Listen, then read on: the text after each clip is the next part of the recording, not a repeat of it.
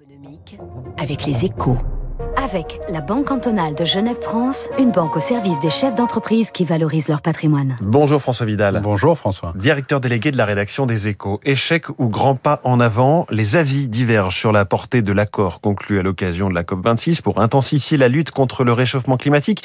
De votre côté, François, vous, vous prenez l'indulgence. Évidemment que nous rêvons tous d'un grand soir pour le climat. Hein. À chaque COP, renaît l'espoir d'un accord signé par 200 pays qui viendrait remettre la planète sur une trajectoire de hausse des températures limitée à 1,5 degré d'ici à la fin du siècle.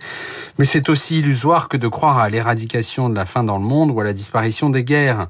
Pour autant, si on veut regarder les choses objectivement, euh, la COP26 offre trois motifs d'espoir. Hein. Un, la multiplication de coalitions à géométrie variable pour s'attaquer à des thèmes précis, comme les émissions de méthane, un des plus gros pollueurs, ou la déforestation par exemple.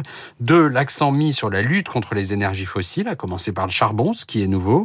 Et surtout, l'accord surprise annoncé par la Chine et les États-Unis, prêt à faire cause commune contre le réchauffement climatique, alors qu'ils se déchirent sur à peu près tout le reste. Alors François, est-ce que vous n'êtes pas un petit peu trop optimisme euh, quand même, alors que les engagements pris à Glasgow permettront au mieux, au mieux, de stabiliser les émissions de CO2 à l'horizon 2030. Évidemment que le, compteur tourne, hein, mais chaque COP n'est pas une fin en soi, c'est une étape dans un processus. Elle est réussie si elle permet de fixer des objectifs plus ambitieux que la précédente et de donner un cadre pour les atteindre en gardant tout le monde à bord.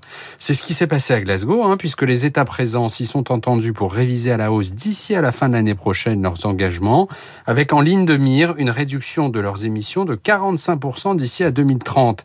La question du charbon est symbolique de cette démarche, hein, car si l'Inde et la Chine ont obtenu dans la dernière ligne droite que le principe d'une sortie progressive du charbon soit remplacé par celui d'une réduction progressive, ils ont quand même mis le doigt dans un engrenage qui les conduira un jour pas si lointain, à renoncer au premier facteur de réchauffement de la planète. Merci François Vidal. Un dossier de deux pleines pages dans votre journal Les Échos ce matin. COP26, des promesses et des impasses. Bonne journée François. Pas de grand soir euh, écologique, donc y aura-t-il une grande sécu? Jean-Charles Simon, président de Station, invité de l'économie dans un instant sur Radio Classique.